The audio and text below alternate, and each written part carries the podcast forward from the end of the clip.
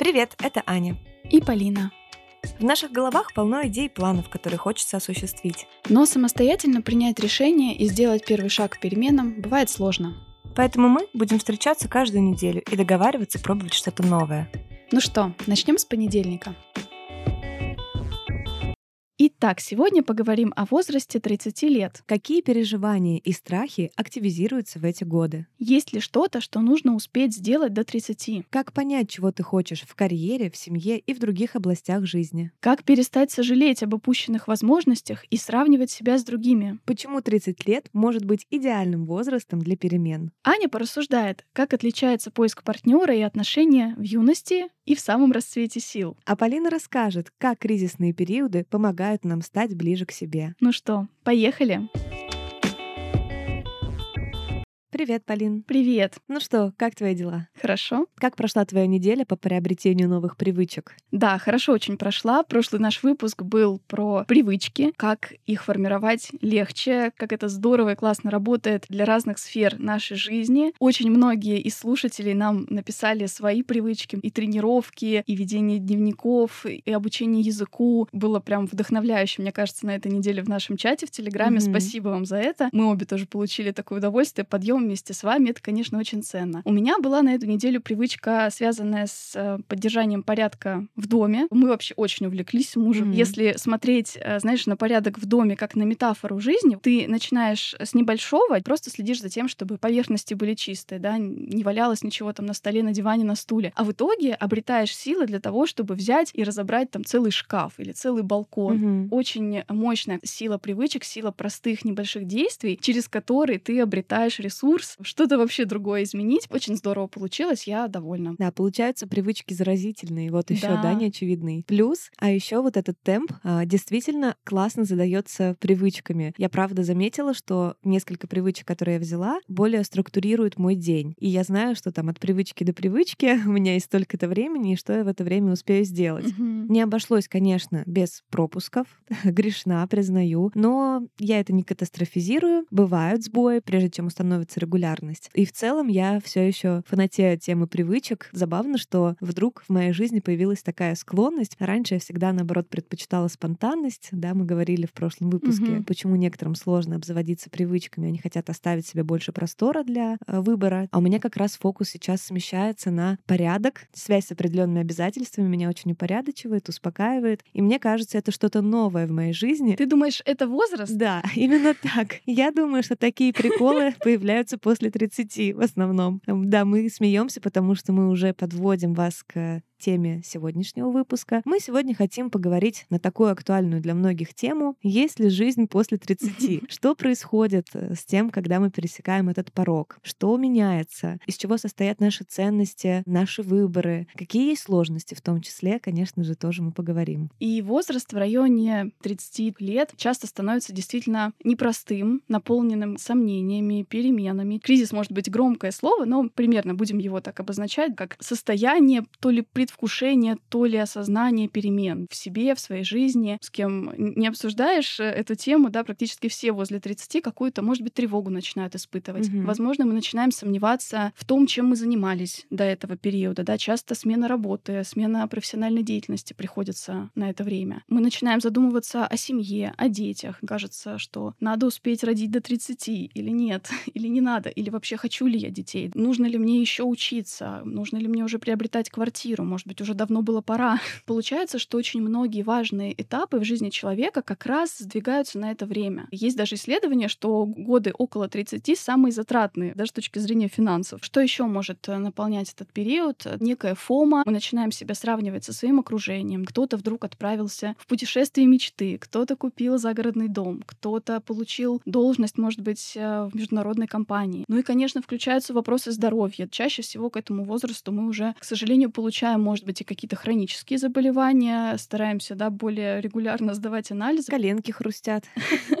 Очень, на самом деле, много так по всем фронтам начинает то ли ломаться, то ли требовать внимания. Для многих как будто бы 30 становится таким, знаешь, новым подростковым бунтом, угу. когда ты действительно вот окончательно вырос, И вот теперь начинается что-то еще, просто ты уже не от родителей сепарируешься, как в подростковом возрасте, а от чего-то другого. Сложное время, непростое. Да, неспроста, разумеется, об этом говорим сегодня. Нам с Полиной 31 год. У нас э, очень по-разному сложилось то, что у нас уже есть к этому времени, Мгм. и в то же время много общего о чем мы переживаем. И вообще, конечно, вот этот рубеж 30-летний, колоссальный маркетинг вокруг нас об этом возрасте. После 30 нужно начинать ходить к косметологу. После 30 нужно есть какие-то обязательно добавки. После 30 нужно обязательно брать ипотеку. Я не знаю, куча, да, такого контента, который напоминает нам о том, что к 30 годам мы что-то кому-то обязательно должны там доказать, показать, сделать. У меня еще тема 30 лет, да, и вообще взросления, в том числе связана и с э,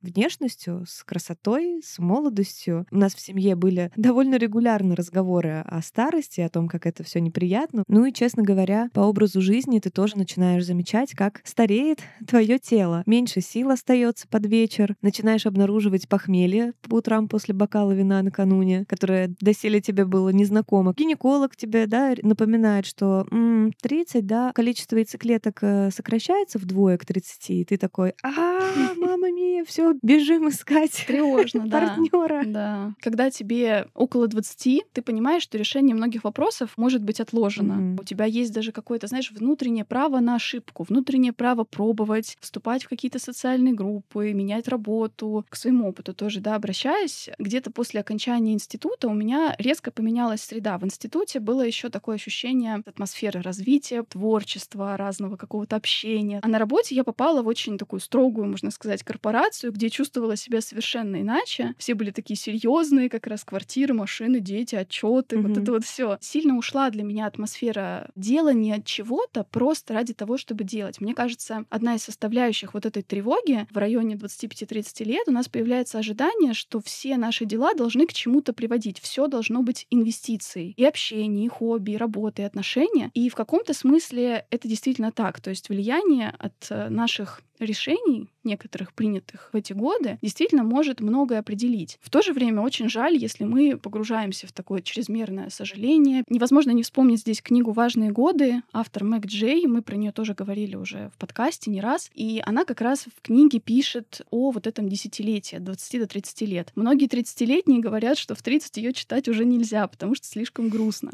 Все-таки я все равно ее рекомендую, потому что в ней по очереди разбираются вот эти все сомнения, вопросы и дается хорошее напоминание, что же с этим делать. Я специально к этому выпуску книгу еще раз перечитала, чтобы, может быть, что-то новое для себя заметить. И я обратила внимание на такую идею, что многие из наших родителей повзрослели очень рано. Как раз в районе 20 Мгм. лет они, может быть, уже родили нас, работали на какой-то серьезной работе, и они переживали за нас в этом смысле и давали нам максимально возможности не взрослеть слишком рано. И, и наш кризис отличается от их как раз потому, что вот у нее там фраза такая была, да, что пытаясь взять от жизни как можно больше, мы упускаем порой самое важное. Пытаемся сделать что-то позже, забывая, что это не всегда значит сделать что-то лучше. И мне кажется, вот одна из таких ситуаций, которая волнует нас около 30, это то, как мы принимаем решения. Оттягиваем их или, наоборот, там излишне торопимся, может быть. Вот это важный нюанс, наверное, в это время. Да, кстати, часто ближе к этому возрасту, да, к 30 годам, он сопровождается сменой деятельности или в целом размышлениями над тем, занимаешься ли ты важным для себя. Классный плюс от 30-летнего возраста, что ты к этому моменту перестаешь коллекционировать какие-то знания, а тебе хочется именно действовать. Это то, что я определенно точно чувствовала, да, где-то как раз в период с 27 лет очень плотно задумывалась над э, тем, чем я хочу заниматься в возрасте 28 лет. Я кардинальным образом поменяла свою работу, и это дало совершенно новый виток моей жизни и моей уверенности в себе, моему опыту. Мы отсиделись, да, в теоретической части до 25 лет, кучу всего изучили, почитали. И, кстати, даже наш подкаст, который мы начали как раз в возрасте 27-28 лет, он в том числе про практику. Не только поразмышлять, но и сделать что-то для того, чтобы это улучшить. Да. Заметила такую штуку? Правда, по сути, наш подкаст действительно наш способ э, работы с этим кризисом в районе 30 лет, собственным. Сознание того, что я немножко не на своем месте в своей работе, тоже как раз меня стало накрывать в районе там 24-25 лет, накапливалось. Я думала о том, что не зарываю ли я какие-то таланты в землю, работая там, где я работаю,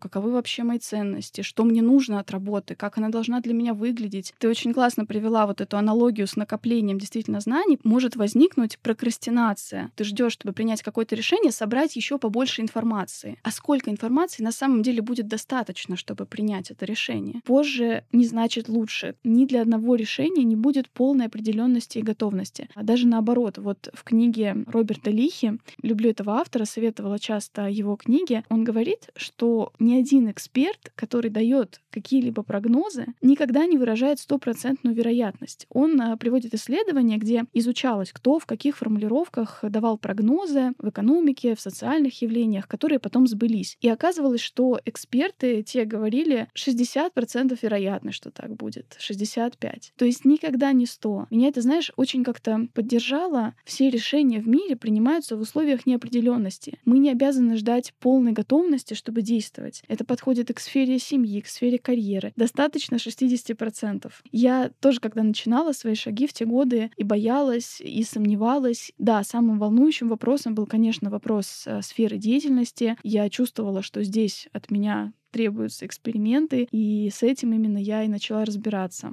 Да, и в прошлом году, кстати, у нас был в подкасте проект интересный по поиску себя в новой профессии. Мы тогда получили невероятный отклик, более ста писем от наших слушателей, которых волнует этот вопрос. И мы помогали двум нашим слушательницам проанализировать свой путь в работе и даже пощупать уже новые задачи, попробовать их выполнить. Проект мы делали совместно с Яндекс Практикумом. Это сервис онлайн-образования, где каждый может освоить цифровую профессию или навык. Да, я, кстати, помню, что одна из участниц э, проекта выбрала пройти часть курса курса трафик-менеджер и вообще хотела попробовать себя в маркетинге.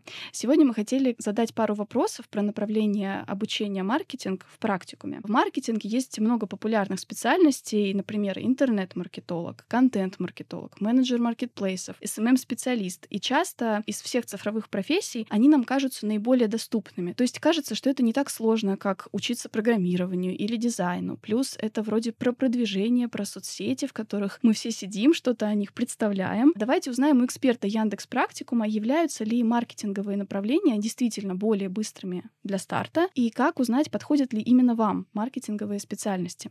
Всем привет, меня зовут Михаил Бракунов, и я проектирую карьерные программы на направлении маркетинга в Яндекс Практикуме. Постоянно общаюсь с нашими студентами, которые приходят в возрасте 35, плюс-минус лет и старше, для того, чтобы изменить свою карьеру, как-то себя перепридумать. Маркетинг — это хорошая возможность для того, чтобы изменить свою карьеру, но не могу сказать, что это легкий путь. Я не совсем выбираю легкий путь. Все-таки кажется, что преодоление сложностей, трудностей и челленджей больше задействует наши мозговые извилины и позволяет рождаться новым идеям и как-то себя совершенствовать. Во-вторых, сам маркетинг вообще нелегкая система. Как бы казалось, что маркетинг связан с творчеством, креативом, но не тут-то было. Все-таки маркетинг основывается на глубокой аналитике данных, рынка, поведения потребителей. Это очень про бизнес-метрики. И здесь я бы не рассчитывал на то, что это будет легкий путь, а рассматривал бы все-таки свои какие-то внутренние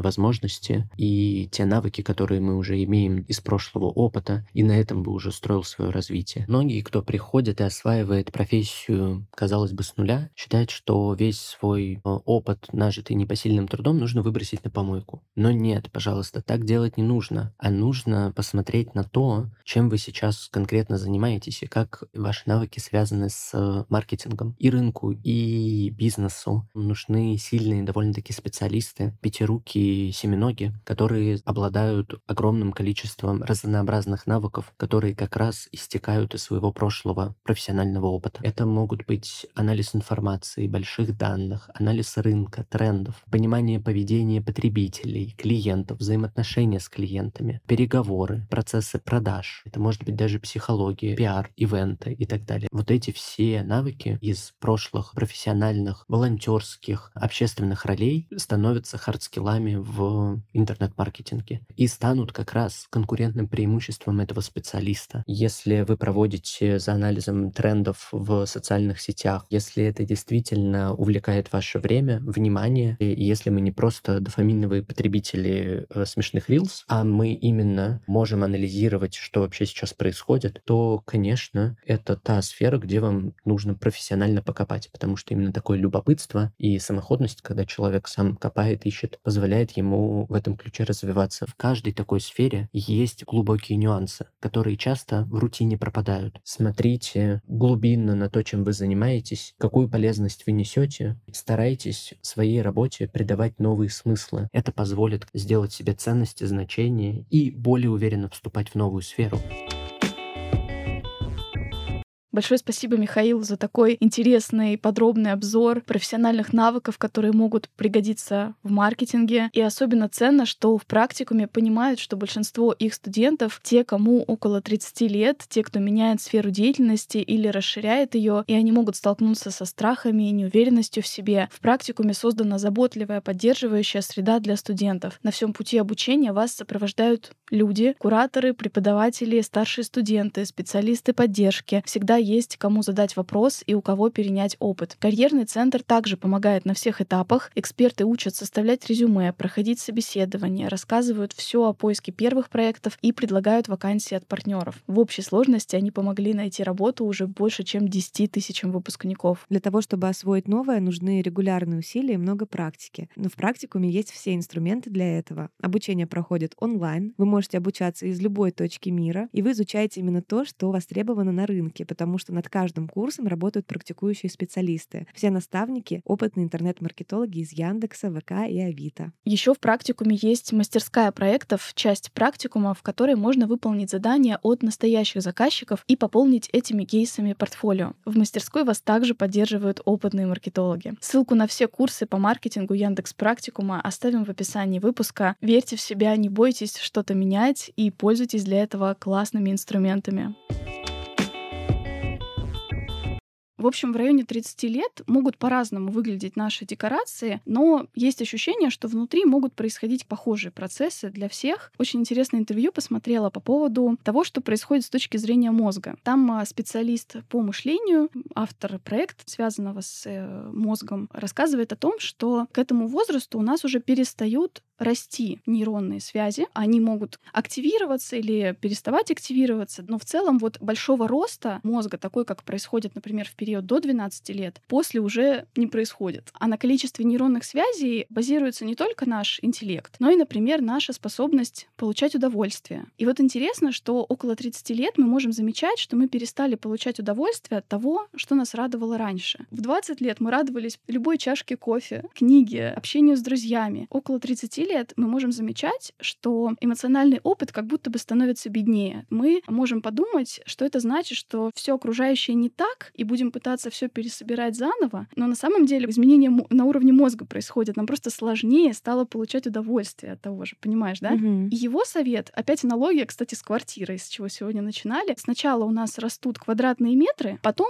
они перестают расти. Но нужно теперь организовывать то, что в этой квартире накоплено. Наша работа вот в районе 25-30 лет и позже будет заключаться именно в том, чтобы максимально эффективным сделать то, что уже там развилось, то, что уже там работает, в этом навести порядок. И он говорит тоже, что в 30 лет очень хорошая штука пойти к психологу, да, например, разобраться с тем, что, возможно, мешает и получать удовольствие, и пробовать какие-то новые вещи. Такая еще идея, да, что просто учитывать, что действительно в 30 лет немножко меньше все радует, чем в 20. Мгм. Помнишь, еще в каком-то выпуске ты приводила пример про картину? Мы сначала рисуем фон, какие-то крупные элементы, а потом довносим такие штрихи. Мгм. Интересно, я вот сейчас задумалась над тем, что ты сказала, и действительно, до 25 лет было больше, скорее, восторженности именно от нового. У нас много нового появлялось, и мы mm-hmm. на что-то реагировали впервые. Сейчас структура моего счастья скорее больше в благодарности, в том, чтобы концентрироваться на хорошем, благодарить за то, что это у тебя есть, там, себя самого, твоих близких, э, каких-то еще людей, которые тебе дали эти возможности. Счастье стало более регулируемым и основательным, нежели просто стихийным явлением. Это как раз связано с тем, что уже мы сталкиваемся и с какими-то глобальными потерями и переживаниями в этот период. Твои решения уже на гораздо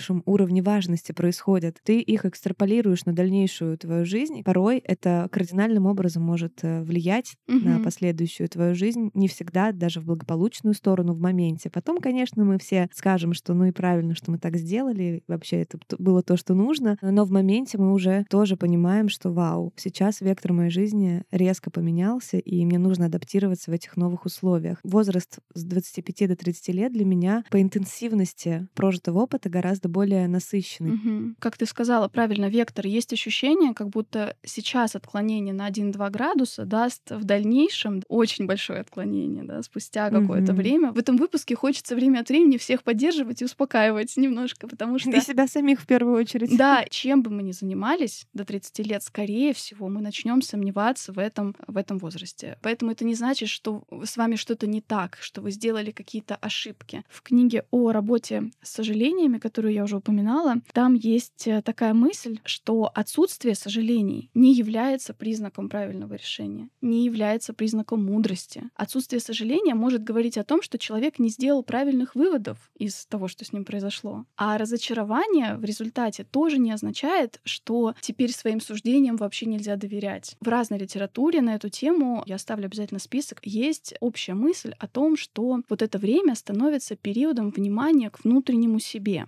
Мне вот максимально просто эта идея близка, потому что это именно то, что тоже вот в фокусе моего внимания, наверное, еще с тех наших выпусков, где мы стали говорить о принятии себя, о принятии теневых сторон личности. Да, у нас был очень хороший выпуск на эту тему. Такое чувство, что к этому времени начинают подавать голос те части себя, которые мы до этого успешно прятали. Какие части это могут быть? Вот, например, начинает вдруг невыносимо больше работать как раньше, работать сверхурочно, такими мощными спринтами, что приводит постоянно к выгораниям. Оказывается, что нужно уже примириться с той частью себя, которая хочет и может отдыхать, и, может быть, даже ничего не делать. Перестать осуждать это желание, выпускать его в жизнь хотя бы иногда. Когда ты будешь задеваться о тех людей, которые кажутся тебе более расслабленными, и переживать об этом, чувствовать обиду, несправедливость, и в конце концов придешь к этой своей потребности. Mm-hmm. Основной конфликт заключается между ложным я и истинным я. Какое-то было, существовало чувство себя, которое привело нас к каким-то решениям, каким-то выборам, достижениям. Это такая адаптивная наша часть. И это нормально, что она у нас есть. Это не значит, что раз оно ложное, оно плохое, неправильное, от него надо избавиться. Нет, оно нам нужно. Оно э, нас э, присоединяет немножко да, к миру, скажем так. Но истинное я тоже важно слышать. И вот оно как раз начинает бунтовать. Это может отразиться и на отношениях. То есть отношения тоже могут быть построены построены из своего вот этого чувства себя ложного, сложным я другого человека. И тогда тоже будет ощущение, что вам не достает настоящей близости. Может быть, вы смотрели мультфильм «Энканта». Интересный сюжет, многие его отмечают как один из своих любимых мультфильмов за последние годы, которые вышли. В нем как раз такой конфликт рассматривается ожиданий семьи от того, что ты должен дать обществу, и того, что тебе самому хочется. И там есть совершенно гениальная, на мой взгляд, песня, которую поет одна из героинь. Она такая очень сильная, сильная, и она понимает, что все от нее и ждут, все видят ее сильной, все к ней идут за помощью, а ей, может быть, это не всегда и хочется. Она там вопрос задает, мог ли Геракл на самом деле сказать, что подвиги мне надоели? На самом деле я на пределе. Что бы было со мной, если бы я избавилась от груза ожиданий? Что бы я делала, если бы знала, что могу быть не идеальной? Это уже другая героиня тоже задается этим вопросом. Если не смотрели, советую посмотреть. Мне кажется, он совершенно не только для детей очень интересен и и взрослым, и как раз к нашим сегодняшним вопросам. Да, мне еще кажется, что очень классной спецификой этого возраста, да, взросления 25-35 лет, является как раз вот эта избирательность. Ты начинаешь замечать, что уже не хочешь, да, тратить на кого-то время или на какие-то занятия. Ты начинаешь гораздо увереннее говорить «нет», потому что понимаешь, что время на попробовать не то у тебя уже не так много. Mm-hmm. Да, избирательность, умение говорить «нет» — это шлифует, да, вытачивает вот этот твой образ истинного «я». Себя можно можно понять не только из того, что ты хочешь. Эти вопросы стоят ребром для нас, и бывает сложно понять наедине с собой это. Но еще осознавая, да, что ты точно не хочешь, разрешая себе отсеивание лишнего в вашей жизни. Угу. Это важный навык. В той статье, где я читала про ложное истинное я, там был интересный маркер. Если вы чувствуете вот такое страдание без повода, и вообще вам кажется, вот я страдаю, а еще и без серьезного повода. Mm-hmm. Вроде бы все неплохо, а на самом деле вот как будто бы все и не так. Вот это состояние показывает, что вы в шаге от того, чтобы нащупать свое вот это подавленное я. На самом деле хорошее состояние. Мне просто очень нравится эта идея с таким зовом изнутри, который ты начинаешь чувствовать. Может быть, тоже многие слышали про идею из книги Кэмпбелла «Путешествие героя». Это, кстати, сюжет для многих книг, фильмов. Вы можете сейчас вспомнить, когда герой, прежде чем пуститься в какие-то искания, он сначала слышит зов, который он может отвергнуть. Да, он, например, узнает, что он волшебник, но он этому не верит и сопротивляется до последнего. Да. Mm-hmm. Через тебя что-то должно проявиться очень важное, и ты начинаешь чувствовать это как зуд, как некую барабанную дробь внутри себя, знаешь. Мне очень понравилась на эту тему книга «Обретение смысла во второй половине жизни». Я ее прям вот очень советую. Там есть такая идея, что отказ от того, что раньше мы делали как правильно, как должно быть, на самом деле этот отказ — это лучший путь, которым в свое время можно вернуться в мир для того, чтобы ему послужить наилучшим образом. Кажется, что мы уходим от коллективности и ищем свое я, да, то есть мы себя пытаемся реализовать максимально, ищем что-то такое, что в нас заложено и должно быть сказано миру, там, в работе, в карьере, да, вот скорее, наверное, вот в этой части больше это. Но именно такая личность, которая отделилась, получила развитие для этой своей индивидуальности, в итоге возвращается в мир и представляет ему нечто значимое вместо себя, что может считаться равноценной заменой его отсутствию отсутствию в коллективности. Вместо того, чтобы задаваться вопросом, что мое племя требует от меня, это как раз социальные какие-то ожидания, нужно спросить себя вместо этого, а что через меня хочет совершить природа, да, или там боги, как, в общем, кто как э, хочет. И это совершенно другой вопрос. Э, совершенно по-другому начинаешь смотреть на это. Мне кажется, вот это очень интересный момент. Большое внимание к внутреннему, к тому, что же на самом деле там у меня внутри, и как я могу максимально эти части я проявлять. Да, я очень согласна, и мне очень знакомо ощущение, которое ты описываешь, внутренней дроби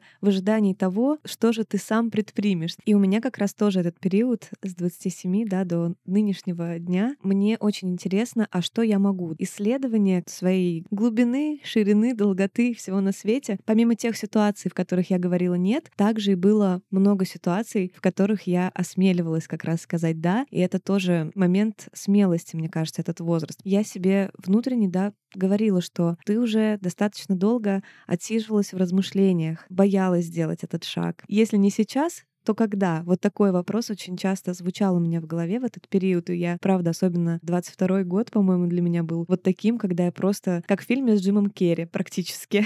Нет, я уже говорить научилась, а что, если теперь, э, да, идти в страх и осмеливаться на что-то большее для себя? Это тоже такой интересный этап, и, кстати, он очень сильно накапливает опору на себя, да, уверенность в себе. Уж чему мы обязаны, мне кажется, научиться в этот период, так это опираться на себя. И мне всегда немножко казалось, что я какая-то слабоватая, мне нужны там люди, я что-то до конца не умею или не знаю, поэтому не могу действовать. И здесь мне было важно в этот период самой себе доказать и дать понять, что я на многое способна. Большую часть жизни я прожила в каких-то иллюзиях о себе. Свой образ во многом был сформирован внешними мнениями. В школе тебе что-то про тебя рассказывали, mm-hmm. родители тебе что-то про тебя рассказывали, твои возлюбленные, и ты был таким собирательным образом, и мне очень не хватало своего мнения о самой себе. Я, например, как человек, который всю жизнь думал, что я ленивая, вдруг обнаружила, что я, оказывается, очень трудолюбива. Как человек, который думал о себе, что я где-то недостаточно интеллектуальна, вдруг выяснил, что, оказывается, я офигеть как много знаю, и что я не легкомысленная, а наоборот могу быть такой тяжелой в плане, вот знаешь, въедливости в какую-то тему, если нужно добиться результата, что оказывается и вне отношений я могу чувствовать себя полноценной и счастливой. Этот список можно продолжать бесконечно. Наверное, в это время нужно давать себе и совершать ошибки, и соглашаться на что-то, чего ты даже боишься, и отнестись к этому как к увлекательному приключению. Вы еще можете сложить о себе образ. Это не значит, что вы вот сейчас должны уже миру сказать что-то про себя. А это значит, что если вы по сей день этого не можете сделать, значит, пора действовать решительнее. Да, и я очень согласна с тобой, что уверенность действительно базируется на действиях. Как раз тоже из книги «Важные годы» нам может казаться, что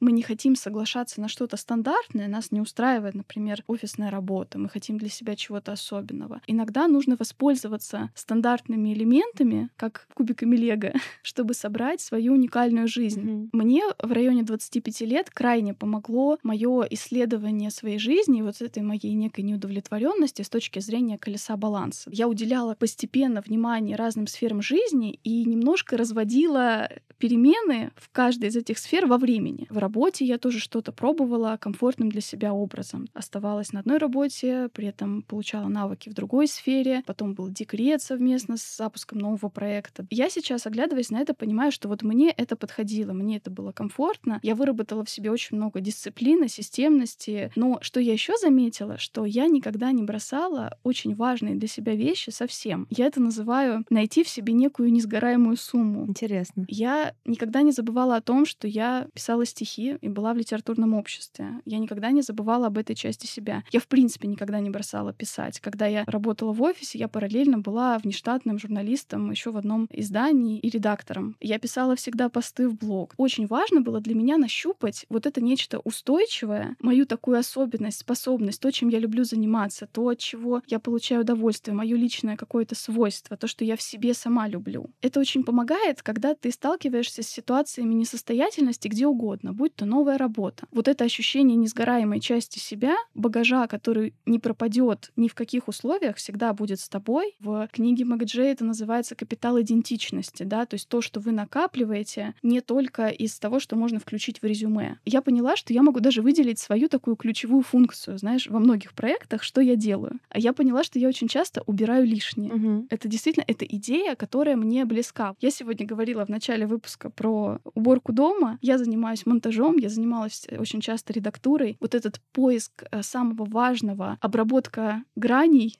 алмаза, для меня вот это, наверное, ключевая моя способность, mm-hmm. моя особенность. Она может в разных обстоятельствах происходить, но она всегда со мной будет. Попробуйте и вы подумать, что такое ключевое вам нравилось, всегда остается с вами в каком-либо виде. От чего, если оно пропадает, вы чувствуете вот эту боль, что вам этого не хватает, вы прям что-то потеряли важное. Мне кажется, это очень классная штука найти вот эту несгораемую сумму. Да, очень интересная и правильная практика. Мы довольно часто ассоциируем себя со своей деятельностью, с работой, со своим статусом в отношениях, количество нашей аудитории где-то в социальных медиа. Я там жена, мама, еще что-то. Или если это мужчина, мужчина, да, мы периодически забываем, что нас слушают замечательные мужчины. Всем привет, парни.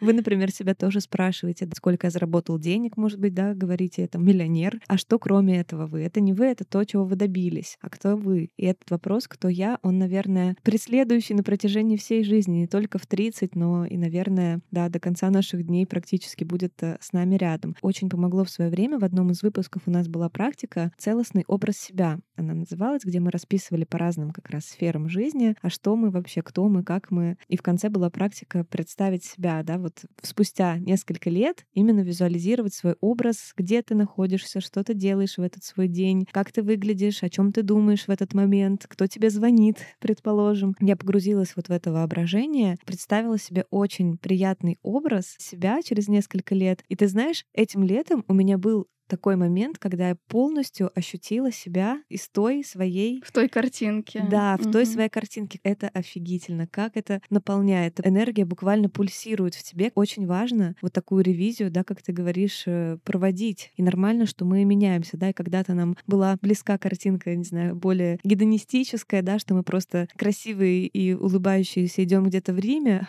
а в какой-то момент туда добавляется, что мне звонят по таким-то проектам, что у меня назначены такие-то встречи. Вещи включающие в себя вашу ответственность, обязательства. И когда вы от этого тоже получаете удовольствие, имея все эти обязательства, тоже, мне кажется, немаловажно, даже обрастая всяческой ответственностью взрослых людей, ты все равно доволен своей жизнью и собой. Кстати, по поводу взрослых людей, это вообще удивительная штука, но в какой-то момент своей жизни я как будто бы осознала, что взрослых не существует. Когда я заметила, о чем говорят старшие, да, там родители, друзья, я вдруг подумала, блин, так они не сильно отличаются от нас. Они, пожалуй, угу. отличаются от нас только количеством ответственности, которая у них есть, обязательств, а переживания угу. все эти сохраняются. Я вообще в 30 думала, что это уже пенсионный возраст, у меня будут уже выросшие дети, которые пойдут в универ, я буду уже такая покачиваться в кресле качалки в своем доме загородном. Вот я так себе это, знаешь, в детском возрасте представляла. А на самом деле это просто вот виток жизни, гораздо более интересный. И вот если спросить меня, хотела бы я вернуться в свои 20, определенно точно я скажу нет. Может быть, да, романтизируем этот период, когда мы, мол, были более угу. молоды, энергичны, свободны, но в то же время вспомните, да, как в комнате с выключенным светом мы находились. И фонариком. Да, да. Да, ближе к 30 годам такое ощущение, что ты наконец-то включаешь свет в этой комнате и начинаешь наводить в ней порядок и приводить ее к желаемому виду. Ты уже примерно что-то знаешь о людях, как минимум, что-то понимаешь о себе, о своем будущем. Есть какие-то даже референсы того, кто уже к этому будущему пришел. И очень много прекрасного в этом возрасте есть. Еще я заметила плюс взрослости, да, 30-летия, тебе становится жалко времени на страдания.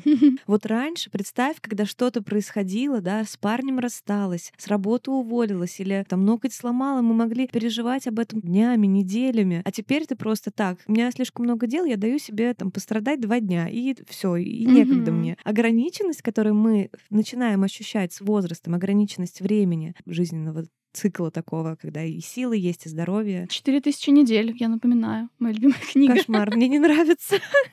Да, и вот эта ограниченность, можно, конечно, бесконечно по ней убиваться, но время все равно пройдет. Это, да, вот как в выпуске про привычки ты говорила, что этот год в любом случае пройдет. Да. Важно не это, важно лишь то, что ты в этот год будешь делать. Кстати, это одна из идей, которую я у тебя, мне кажется, замечала, и для себя ее потом, знаешь, приняла. Когда что-то происходит, ты начинаешь расстраиваться, но потом понимаешь, что я не хочу, чтобы мне вот эта ситуация испортила весь мой день. Это вообще-то целый день моей жизни. Зачем мне это делать? Угу. Беречь банально себя, беречь свои ресурсы, беречь время, беречь силы, беречь деньги иногда, да, это тоже, кстати, важный навык. Про чувство времени я тоже поддержу. Оно у меня трансформировалось в эти годы вместе с появлением у меня ребенка. Ты чувствуешь появление новых смыслов. Ты не только хочешь быстрее, выше, сильнее, но для тебя начинает появляться ценность баланса, простых вещей. То, что я раньше иногда считала временем ничего не делания, пустым временем, каким-то неэффективным. Учусь сейчас в этом возрасте воспринимать это как не то, что даже часть жизни, а практически ее основу. Вот эти обычные простые дела и вкладываться в это со всей отдачей. Вот этот важный сдвиг от того, что ты начинаешь понимать, что не только рывки важны, не только большие mm-hmm. такие сделанные на большом желании, гормональном практически всплеске в 20 лет, но и вот такая сфокусированная работа на том, что близко, на том, что сейчас тебе доступно, это тоже дает большую почву для того, чтобы расти, расширяться и постепенно по-другому влиять на мир и с собой быть в контакте. Да, конечно же, еще немаловажная и большая часть — это отношения с людьми, с семьей, с возлюбленными, с коллегами, с друзьями. Пора в это время навести порядок. Да, сюда же и выпуски про социальные связи, которые мы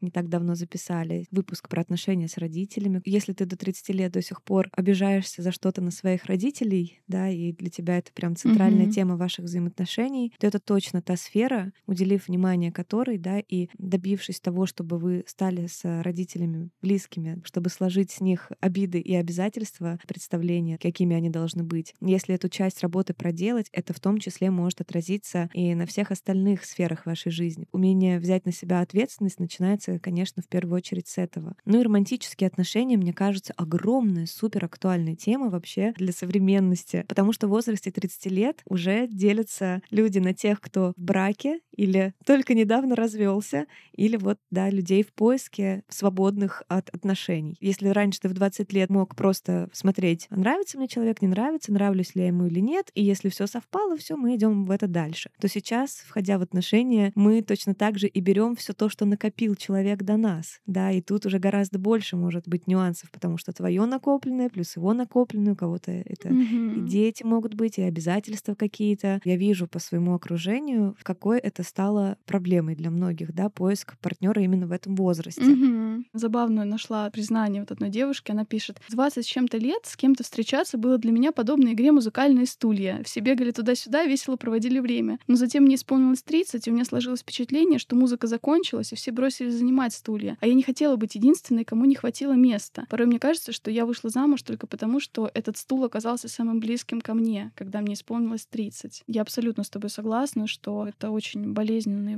вопросы, непростые. Несмотря на то, что мы записывали тоже выпуск о жизни в стиле сингл, каково это быть одному, что в этом может быть интересного, как в этом периоде чувствовать себя хорошо. Конечно, нельзя отрицать того, что вопрос отношений очень беспокоит в этом возрасте. Да, конечно, в 30 лет ты уже не хочешь тратить времени на ерунду. Партнера потенциально рассматриваешь как спутника жизни, да, на долгий срок. Ты уже не можешь закрыть глаза на вот эти ред флаги, где мы раньше думали, научу его, ну, спасу его, научу, что так не надо, то, конечно, в 30 лет, я считаю, уже просто необходимо понимать, чего ты хочешь от отношений, что тебе подходит, а что нет. Уметь разговаривать открыто. Понятно, что вот этот танец перед отношениями, вот этот флирт весь, таинственность, она актуальна. Но сокращается период, сокращается. Во-первых, да. сокращается, а во-вторых, нужно уметь задавать вопросы прямо. И еще важно верить человеку, когда он тебе отвечает. Например, человека спрашиваешь, а ты вот, ну, планируешь иметь семью, детей вот в ближайшее время? И он такой, ну, я еще лет 10 не собираюсь точно. И такая думаешь, это он пока так говорит, он просто пока еще меня не знает, но вот он э, так меня полюбит, что в итоге через пять лет захочет. Нифига подобного, девчонки, мальчишки, верьте тому, что говорят про себя люди. И более того, предполагайте, что они могут поменять свое мнение, и это не должно вас э, разрушить. Мне кажется, когда ты уже проходишь да, этапы расставания с разными людьми, э, и ты видишь определенные закономерности да, в своем поведении, которые приводят к этому, ты можешь естественным образом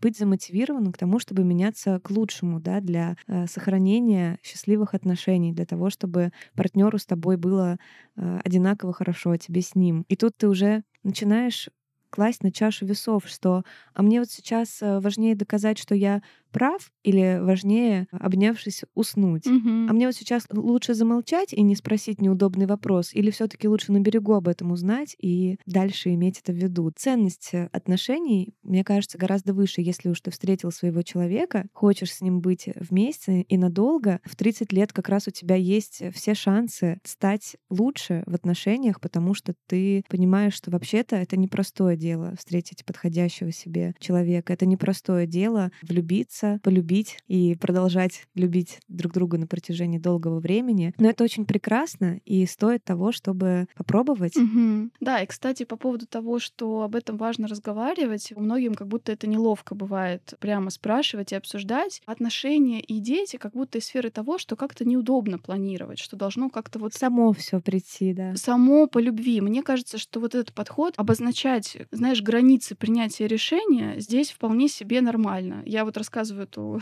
всем забавную историю про то, что когда я принимала решение о том, чтобы иметь ребенка, я своему мужу так и сказала. Это как бы в полушутку, конечно, но я сказала, что до 29 лет я хочу родить ребенка. Ты крутись как хочешь.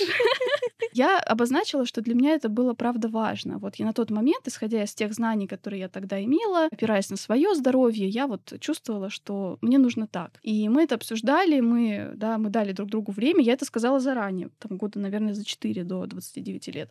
Вот, то есть время было у всех, да, подготовиться и обдумать. И мне кажется, вот эти вопросы важно обсуждать, поднимать их. Ничего в этом такого нет. Ваше время, ваша жизнь, я думаю, что это абсолютно нормально об этом а, говорить. Кроме поиска партнера около 30 лет, может еще быть, что вы, находясь в длительных отношениях, и вам обоим примерно около 30 лет, и ваши вот эти периоды трансформации совпали. Это тоже интересный очень, может быть, опыт. О, пиши пропала. Да, еще бывает бывает в парах к этому возрасту такая замкнутость друг на друге. У них, например, очень здорово стартовали отношения, они друг друга поддерживали, быстро двигались по карьерной лестнице оба, но в обмен на вот эту быстроту продвижения пары могут терять связь с окружением, терять с семьей связь, с друзьями, с соседями. И вдруг около 30 лет начинают себя ощущать одинокими вдвоем. Здесь у меня есть э, совет, книга называется «Трансформация себя» Уильям Бриджес. У него там есть отдельная глава для пар, которые находятся оба в периоде трансформации, в 30 лет или позже. И в этой ситуации не всегда да, расставание — это выход. Очень важно быть внимательным к тому, что на самом деле у каждого болит. Такое интересное замечание, что помогает выработать и способы продолжать жить, пока происходит внутренняя работа. Например, временная договоренность о том, как вы принимаете решение, пока вы не придумали что-то более постоянное. Угу. Мне кажется, в этом выпуске было очень много ценного для тех, кто подходит к возрасту 30 лет или уже перешагнул эту цифру. Мы были очень откровенны во многих вопросах, правда. Я думаю, что это вам поможет, и мы всегда очень приветствуем ваши тоже истории. Расскажите нам в чате, в телеграм-канале. Мы всегда ждем ваших писем, ваших откликов. Говоря о челлендже, я сразу вспомнила вещь, которую мы как-то уже делали. Написать письмо себе в будущее. Если вам еще нет 30, вы можете написать себе письмо 30. Если это для вас еще очень далекий возраст, можно попробовать написать себе через год или два. Есть для этого электронный сервис. Вы можете себе написать это от руки, запечатать конверт и написать, когда вскрыть. Что там можно написать? Можно написать как раз какие-то вещи, которые вы сейчас знаете и какие вы ждете, что с вами произойдут, например, к этому возрасту, и потом открыть и посмотреть. Можно дать себе некое напутствие, как бы вы хотели дальше двигаться в жизни. Я могу привести пример тоже, как я это делала в рамках нашего прошлого челленджа, прикреплю у нас тоже в наших соцсетях. Очень было интересно получить это письмо. Может быть, вы это приурочите к своему дню рождения. Несмотря на то, что эффект от этого челленджа такой отложенный, но даже в процессе написания я уверена, что вы почувствуете интерес, во-первых, к себе, благодарность за то, что уже есть. Можно в этом письме описать те процессы, которые вы сейчас проходите, какую часть себя вы открыли за последнее время. Мы оставим еще ссылку на сервис, где это можно легко сделать, отправить себе письмо на электронную почту в будущее на любую дату. Мы уверены, что вам эта практика понравится. Пишите нам, делитесь, э, если сделаете, какие, может быть, эмоции при этом испытаете. Это очень интересно. Еще, кстати, один классный способ итоги подвести своего взросления. Я как-то раз писала такой пост, мне как раз исполнилось 27 вроде бы лет, я писала 27 выводов э, к 27 годам. Там, начиная от каких-то простых, не отказывая себе в круассане и заканчивая какими-то важными о, том, как выбирать людей, чем заниматься и прочее, я публикую у нас э, в соцсетях и в ТГ-канал пришлю, почитайте. Если вас тоже это вдохновит, написать свой список, это тоже хорошая идея. Да, кстати, вот о таких э, бытовых, может быть, даже забавных выводах я для себя точно поняла после определенного возраста, что нельзя засыпать, не смыв косметику и с контактными линзами в глазах. Это катастрофа. Или, например, никогда не переживать а, стрелки на колготках. Звучит забавно, а на самом деле ты учишься меньше переживать о том, что тебе подумают или mm-hmm. в какую-то неловкую, может быть, ситуацию попадешь. Пройдет несколько секунд, пока на тебя кто-то взглянет, и дальше никогда не вспомнит. Сто процентов. Да, или, например, не рассчитывать на будильник, который лежит около кровати, да, он может тебя подвести, да, можете более легкий написать, можете комбинацию чего-то серьезного, важного для вас, чтобы вы посоветовали, может быть, своему будущему ребенку, да, подростку, или, может быть, у вас уже есть, который, что он прочитал бы, ему бы это пригодилось. Mm-hmm. Очень классная, на самом деле, практика. Вообще, вот я упоминала тоже, что есть такие, да, списки, что нужно успеть до 30. И вот есть даже такой фильм забавный, где девушка находит свой такой список, который она написала, по-моему, будучи ребенком, и там были такие пункты, как сделать татуировку, потанцевать при луне, там, выйти замуж за определенного человека, что представляло особенную трудность, да, как мы понимаем. Но вообще я, кстати, по поводу списков встречала, да, при подготовке в интернете много заметок разных людей, что они к 30 годам э, там успели сделать. Возможно, вы не знаете, в какую сторону начать, да, свой э, рывок, например, 30-летний, на каких сферах сакцентировать внимание.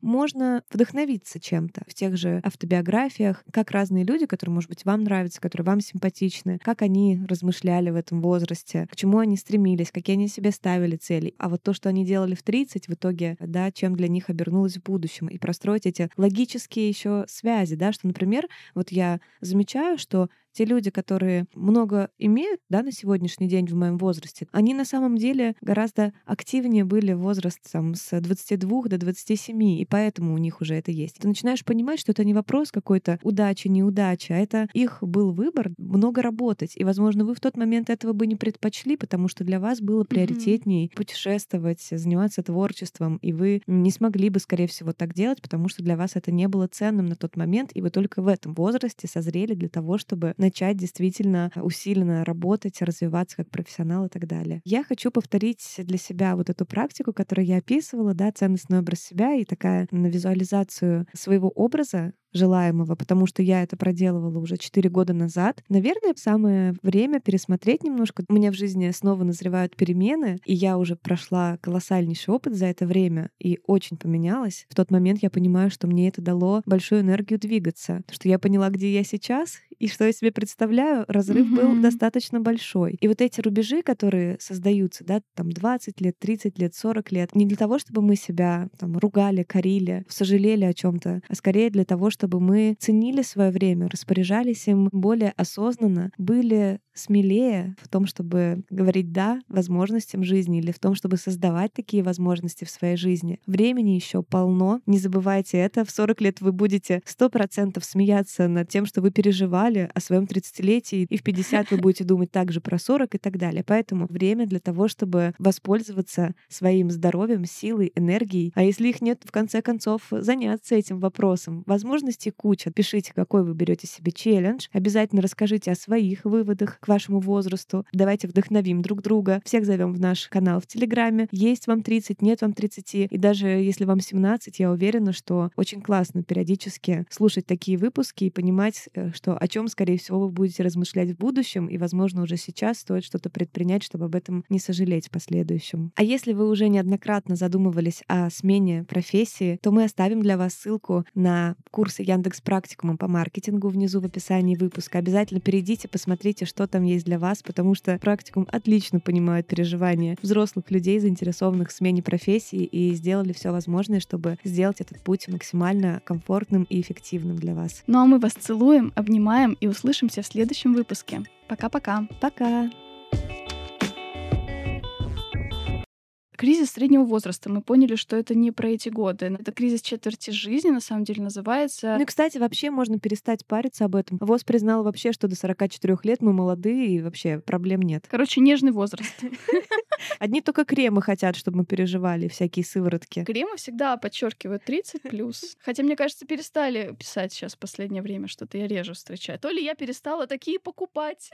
Тест на возраст, если вы начнете подпевать, то это точно для вас поймем. Посмотри в глаза, я хочу сказать. Я забуду тебя, я не буду рыдать. Я хочу узнать, на кого ты меня променял. Пам-пам. Все, короче, спалились девчонки-мальчишки. Все, слушаем выпуск, отправляем подругам.